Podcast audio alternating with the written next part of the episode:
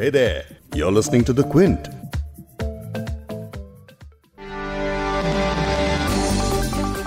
My favorite place in the world is home. My home. घर एक मंदिर है घर स्वर्ग होता है और न जाने क्या क्या बातें। ऐसी बातें आपने अपने आसपास बहुत सारे लोगों के मुँह से सुनी होंगी, खास करके इस टाइम पर तो बहुत ज़्यादा सुनी होंगी।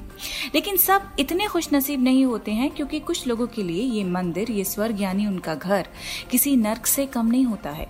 और जिन लोगों के लिए घर की स्थिति कुछ ऐसी है तो वो लोग दरअसल डोमेस्टिक वायलेंस के शिकार होते हैं।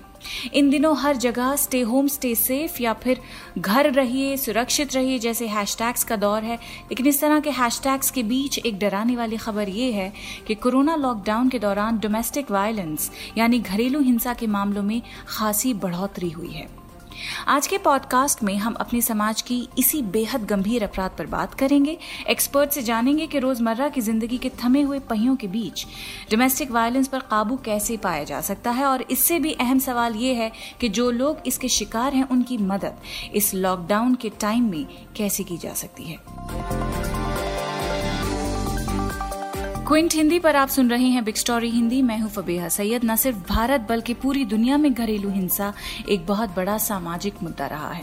लेकिन आंकड़े बताते हैं कि लॉकडाउन के इस अनप्रेसिडेंटेड सिचुएशन में घरेलू हिंसा में काफ़ी इजाफा हुआ है। परेशान कर देने वाली बात यह है कि वो लोग जो डोमेस्टिक वायलेंस का शिकार हैं, वो ऐसे माहौल में उन लोगों से नहीं मिल पा रहे हैं जो उनका सहारा बन सकते हैं। और ना ही उनके लिए किसी तरह की लीगल हेल्प मौजूद है। कुछ लोगों के पास तो अपना फ़ोन तक नहीं होता कि वो किसी से मदद मांग सके। तो घरेलू हिंसा से जुड़े इसी तरह के मुद्दे समझने के लिए आगे पॉडकास्ट में सुनेंगे centre for internet and society की senior policy officer Ambika Tandon को।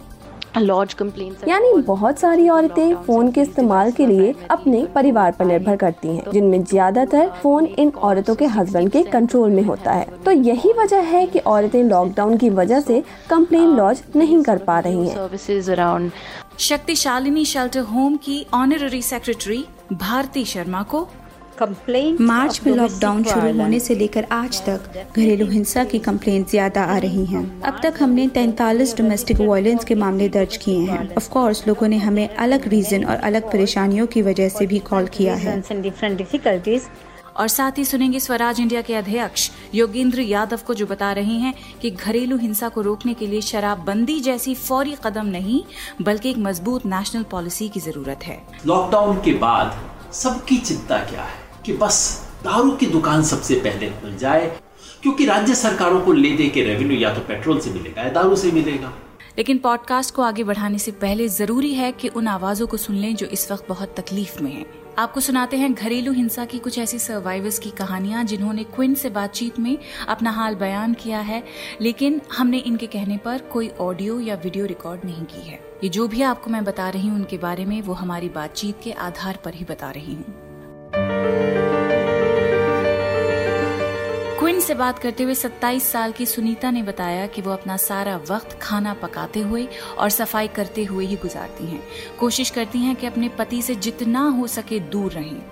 सुनीता ने बताया, मुझसे बस एक गलती होने की देर है और मुझे थप्पड़ मारा जाएगा। जब से उन्होंने घर से काम करना शुरू किया है, तब से उनका मिजाज काफ़ी अनिश्चित है। मैं बस उनसे दूर रहना चाहती हूँ, क्योंकि उनके मूड का कुछ नहीं पता।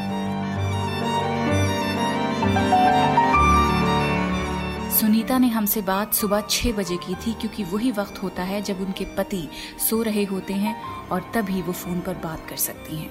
एक और घरेलू हिंसा की सर्वाइवर ने क्विन से बात करते हुए अपने पति के बारे में बताया कि उनका रूटीन ही यही है कि वो शराब पीते हैं और जब भी वो चाहे मेरे साथ मारपीट करते हैं। अभी दो दिन पहले ही उन्होंने मुझे इसलिए मारा क्योंकि मैंने उनको राशन लाने के लिए कहा। मैं नहीं जानती थी कि वो तनाव में है क्योंकि उनके पास पैसे नहीं हैं। मैं क्या करूँ? शराब ने कई घरों के सुकून को पी लिया है। सुनिए स्वराज भारत के अध्यक्ष योगेंद्र यादव को, जो कह रहे हैं कि औरतों की सुरक्षा के लिए शराबबंदी नहीं, बल्कि शराब को लेकर एक मज़बूत नेशनल पॉलिसी की ज़रूरत है। लॉकडाउन के बाद सबकी चिंता क्या है? कि बस दारू की दुकान सबसे पहले खुल जाए, क्योंकि राज्य सरकारों को ले दे के रेवेन्यू या तो पेट्रोल से मिलेगा या दारू से मिलेगा। और सिर्फ़ ये एक नंबर का मामला नहीं है। ऊपर से नीचे तक दो नंबर का पैसा भी दारू से आता है, चाहे पुलिस हो, प्रशासन हो, नेता हो, सबको। सुप्रीम कोर्ट भी कह रहा है, खोल लो इसके। इसके बारे में आज समाज को सोचने की ज़रूरत है। सॉल्यूशन नशाबंदी नहीं है। नशाबंदी की जब हम बात करते हैं, यानी कि एकदम कल से बंद कर दीजिए, उसमें तो स्मगलिंग होगी, उसमें सब धेरा फेरी का काम होगा। एक राष्ट्रीय नीति की ज़रूरत है, जो कि दारू को धीरे धीरे कम करे इस पे नियंत्रण लगाए, सरकारों की निर्भरता कम करे और समाज, देश और खास तौर पे औरतों के भले के लिए सवाल उठाए। दिक्कत ये है कि लिकर को और दारूबंदी को एक नैतिक समस्या बन, जबकि नैतिक समस्या नहीं है। आप कुछ पीजिए, अपने घर में रहिए, मुझसे कोई मतलब नहीं है। समस्या है आर्थिक, सामाजिक सेहत की और अब राजनीतिक आपको पता है, देश में ढाई लाख लोग हर साल मरते हैं केवल दारू की वजह से। अभी कोरोना से मुश्किल से 2000 का फिगर हुआ है और हम इतनी चर्चा कर रहे हैं उसके बारे में। दारू का खर्चा, बड़े लोगों के लिए एक पैक, दो पैक कुछ खर्चा नहीं। लेकिन जिस घर में शाम को तीन सौ रुपए कमा के आता है और रास्ते में अस्सी रुपए की, डेढ़ सौ रुपए की बोतल लेके आता है, उस घर का क्या होगा? और सामाजिक अवस्था घर घर में बच्चे बर्बाद हो रहे हैं, बचपन खत्म हो रहा है, घर टूट रहा है, औरत पिट रही है। और अब तो ये सबसे बड़ी राजनीतिक समस्या। हर कोई, पार्टी, सरकार, बस इसके इंतज़ार में है। दारू की दुकान दो साल पहले की बात है, मैं पदयात्रा कर रहा था हमारे ज़िले रेवाड़ी, हरियाणा में। हम जाते पानी के बारे में, रोज़गार, किसानों की दशा में, और हर गाँव में औरतें हमें घेर लेती, भाई तो ये सब छोड़ दे, भाई तो ठेका ठाए दे। बस ठेका उठवा दो इस गाँव से। गाँव मर रहा है, घर टूट रहे हैं। आप इस पे ध्यान क्यों नहीं देते? उन औरतों ने मेरी आँखें खोली और फिर मैंने देखा, हमारे ज़िले में पिछले दस साल में दारू का कंजम्पशन दो गुना हो गया था। अगर प्रति परिवार देखें, हर परिवार में पीने वाला तो एक मर्द है। तो पर फैमिली हर परिवार में हर दिन एक पौवा दारू का पिया जा रहा था। तब मेरी आँखें खुली, समझ आया कि कितनी बड़ी समस्या है और कितनी कम इस पे चर्चा होती है। कोई बात नहीं करना चाहता इस समस्या पे। वो लोग जो समाज सुधार की बात करते हैं, वो लोग जो क्रांति की बात करते हैं, वो भी दारू पे बात नहीं करना चाहते क्योंकि लगता है कि नहीं ये थोड़ी इस पे चर्चा नहीं होनी चाहिए, इस पे क्यों नहीं होनी चाहिए?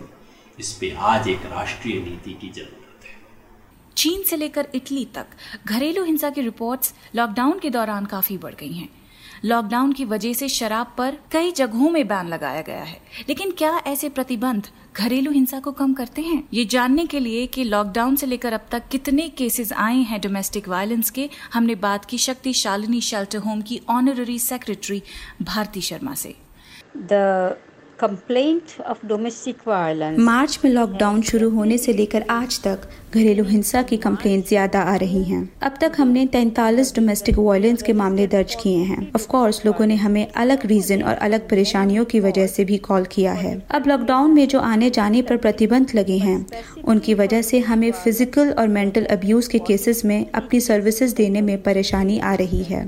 ऐसे में हम फ़ोन पर बात करते हैं और सपोर्ट देते हैं। और ऐसे हालात में हम बस यही कर सकते हैं। लेकिन अभी हम सर्वाइवर को उसकी दो बेटियों के साथ बचा पाए, क्योंकि क्योंकि वो दिल्ली से थी। एनसीआर से अगर कोई केस दर्ज होता है तो हमें बहुत दिक्कत होती है। अभी तक हमारे पास रेस्क्यू केसेस भी आए हैं, जिनमें से हम दो ही बचा पाए हैं। एक को रेस्क्यू करके हम अपने शेल्टर होम में ले आए। दूसरे केस को बचाकर उसके एक दूर के रिश्तेदार के यहाँ पहुँचा दिया है। तीन और जो रेस्क्यू केसेस हमारे पास हैं, उन्हें हम लॉकडाउन के खुलने के बाद ही बचा पाएँगे। क्योंकि भारत जैसे देश में घरेलू हिंसा के ज़्यादा केसेस मिलते हैं। उसके बावजूद सरकार हमें एसेंशियल सर्विसेज़ के तौर पर नहीं देखती। यही वजह है कि हम उस तरह मदद नहीं कर पाते जिस तरह हमें करनी चाहिए। And help that we should be able to provide तो जैसा भारती शर्मा ने बताया कि लॉकडाउन की वजह से घरेलू हिंसा के मामलों में इजाफा देखने को मिल रहा है। लॉकडाउन की वजह से जब तकरीबन सारे ही काम ऑनलाइन हो रहे हैं तो घरेलू हिंसा की शिकायतें भी राष्ट्रीय महिला आयोग के पास ऑनलाइन दर्ज कराई जा रही हैं, जिनमें ज़्यादातर केसेस उत्तर भारत से आ रहे हैं। ऐसे बढ़ते हुए मामलों की वजह से राष्ट्रीय महिला आयोग ने एक अलर्ट जारी किया, जिसमें एक व्हाट्सएप नंबर दिया गया है। ये नंबर आप नोट कर लीजिए। नंबर है seven two one double seven three five three seven two number मैं दोबारा बता देती हूँ। बहत्तर सत्रह तिहत्तर तिरपन बहत्तर। अब जरा सोचिए, हम अपने ही सर्कल में ऐसी कितनी औरतों को जानते हैं जिनके पास अपना फ़ोन नहीं होता है?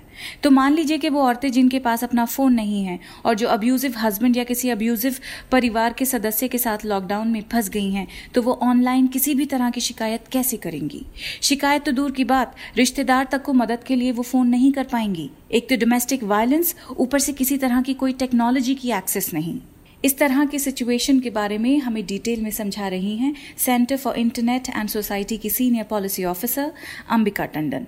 So to answer the question about digitally complain दर्ज करने और टेक्नोलॉजी के एक्सेस वाले सवाल के बारे में मैं नेशनल कमीशन के एक बयान की बात करूँगी। रिसेंटली उन्होंने बताया कि लॉकडाउन से पहले डाक के द्वारा डोमेस्टिक वायलेंस की कंप्लेन ज़्यादा मिला करती थी। डाक के बाद लोग खुद फिजिकली आकर शिकायत दर्ज करते थे और इन दोनों ही चीज़ों से ये अंदाज़ा आप लगा सकते हैं कि औरतों के पास खुद का फ़ोन नहीं होता कि वो खुद हेल्पलाइन पर कॉल करके मदद मांग सके। मैं कुछ आंकड़े देकर आपको समझा समझाती हूँ। 2018 के फाइनेंशियल इंक्लूजन इंसाइट सर्वे के अनुसार भारत में सिर्फ़ 45 प्रतिशत औरतों के पास फ़ोन की एक्सेस थी। इसमें बेसिक बटन वाले फ़ोन से लेकर स्मार्टफ़ोन तक शामिल है, जबकि भारत के छिहत्तर प्रतिशत मर्दों के पास फ़ोन है। और एक और रिपोर्ट के मुताबिक, भारत में जितनी भी औरतों के पास फ़ोन है, उनमें सैतालीस प्रतिशत औरतें किसी से मांग कर ही फ़ोन का इस्तेमाल करती हैं। और इसमें भी ज़्यादातर वो औरतें हैं जो अपने पूरे परिवार में से सिर्फ़ अपने हस्बैंड का ही फ़ोन इस्तेमाल करती हैं। यानी बहुत सारी औरतें फ़ोन के इस्तेमाल के लिए अपने परिवार पर निर्भर करती हैं, जिनमें ज़्यादातर फ़ोन इन औरतों के हस्बैंड के कंट्रोल में होता है। तो यही वजह है कि औरतें लॉकडाउन की वजह से कंप्लेन लॉन्च नहीं कर पा रही हैं, क्योंकि फ़ोन या तो अब्यूजर के पास होता है या किसी ऐसे फैमिली मेंबर के पास होता है जो अब्यूज में भागीदार हो। दूसरी वजह ये भी है कि औरतों के पास वो स्किल नहीं होती जिनसे वो फ़ोन का इस्तेमाल ठीक से कर पाए। वरना कुछ ऐसी सर्विसेज़ भी होती हैं जो औरतों से व्हाट्सएप या दूसरी चैट एप्स द्वारा संपर्क कर सकती हैं। एक सच्चाई ये भी है कि ऐसी औरतें जो डिजिटल स्पेस का इस्तेमाल नहीं कर पाती हैं, उनके साथ हिंसा होने की संभावना ज़्यादा होती है। इनमें ऐसी औरतें होती हैं जिनमें किसी तरह की फ़िज़िकल या मेंटल इम्पेयरमेंट होती है या जो विडो होती हैं और अपने परिवारों पर फिनेंशियली डिपेंडेंट होती हैं। तो ऐसी महिलाओं के साथ हिंसा होने के केसेस ज़्यादा पाए जाते हैं। More likely to be at the receiving end of violence and also do not have access to digital technology. Lockdown में घरेलू हिंसा से कोई कैसे बच सकता है? इस पर क्विंट ने कई एक्सपर्ट से बात की है। क्विंट पर लगातार इस पर हम रिपोर्ट कर रहे हैं। एक्सपर्ट्स बताते हैं कि ऐसे केसेस में घरों में जो अब्यूजर है, उससे बचने के लिए ये उपाय किए जा सकते हैं। नंबर एक, शारीरिक दूरी यानी अब्यूजर से जितनी फ़िज़िकल डिस्टेंसिंग मुमकिन है, उतनी करें। नंबर दो, कोई इमरजेंसी कांटेक्ट रखें। अगर कुछ गलत होता है तो पता होना चाहिए कि किससे और कैसे संपर्क करने जा रहे हैं। क्या उनके पास फ़ोन तक का एक्सेस है? अगर नहीं है तो किस तरह कॉल करेंगे और मदद मांगेंगे? इन चीज़ों पर ध्यान देना ज़रूरी है। नंबर तीन, अगर हिंसा आपके साथ हो रही है तो अपने किसी रिश्तेदार या दोस्त से बार बार आपको कॉल करने को कहें, संपर्क में बने रहने को कहें। नंबर चार, और अगर हिंसा हो रही है या होने का खतरा है तो जिस भी इंसान से आप संपर्क में आए तो चिल्लाएँ, या तब तक चीखते रहें जब तक कोई सुनता नहीं। और तुरंत नेशनल वुमेन हेल्पलाइन नंबर पर कॉल करें, जो कि है वन ज़ीरो नाइन टू इसके अलावा राष्ट्रीय महिला आयोग की उस हेल्पलाइन नंबर पर कॉल कर सकते हैं, जो मैं आपको अभी पॉडकास्ट की शुरुआत में बता रही थी। इंडिया में हाल में एक फ़िल्म आई थी थप्पड़। इस फ़िल्म में डोमेस्टिक वायलेंस के मुद्दे को बड़े ही मेच्योर तरीके से छुआ था। इस फ़िल्म के बाद सोसाइटी में डोमेस्टिक वायलेंस पर एक सार्थक बहस शुरू हुई, लेकिन फिर खो गई। लेकिन लॉकडाउन में घरेलू हिंसा के बढ़ते मामलों के चलते बॉलीवुड और स्पोर्ट्स स्टार्स ने अब एक कैंपेन शुरू की है। विराट कोहली, अनुष्का शर्मा, रोहित शर्मा, फरहान अख्तर, माधुरी दीक्षित समेत कई फिल्मी और स्पोर्ट्स सितारों ने हिंसा के खिलाफ आवाज़ उठाने की अपील की है। ये वीडियो मैं आपके लिए प्ले कर देती हूँ। ये इंग्लिश में है जिसमें सभी स्टार्स कह रहे हैं hashtag let's put lockdown on domestic violence During the lockdown, there has been a sharp increase in the number of domestic violence cases. To all the men, we say, now is the time to stand up against this violence. To all the women, we say, now is the time to stand up and break your silence. If you are a witness to domestic violence in your home, please report. If you're a witness to domestic violence in your neighborhood, report it. If you're a survivor of domestic violence, report it. Report it. Report it. Let's put a lockdown on domestic violence. On domestic violence. Lockdown का मतलब है कि आप अपने आस पड़ोस दोस्तों और परिवार से फिजिकली दूर हो गए हैं और ये स्थिति उन औरतों को खतरे में और ज़्यादा डाल देती है जो ऐसे शख्स के साथ अपना घर अपना वक्त और स्पेस शेयर करने पर मजबूर हैं जो उनका अब्यूजर है अगर आप ऐसे किसी भी इंसान को जानते हैं औरत मर्द कोई भी तो किसी भी तरह या तो खुद मदद बने या उन तक मदद ज़रूर पहुंचाएँ। इस पॉडकास्ट के एडिटर नीरज गुप्ता हैं और इसे प्रोड्यूस किया है फबीहा सैयद ने अगर आपको बिग स्टोरी सुनना पसंद है तो क्विंट हिंदी की वेबसाइट पर लॉग ऑन कीजिए और हमारे पॉडकास्ट सेक्शन का मज़ा लीजिए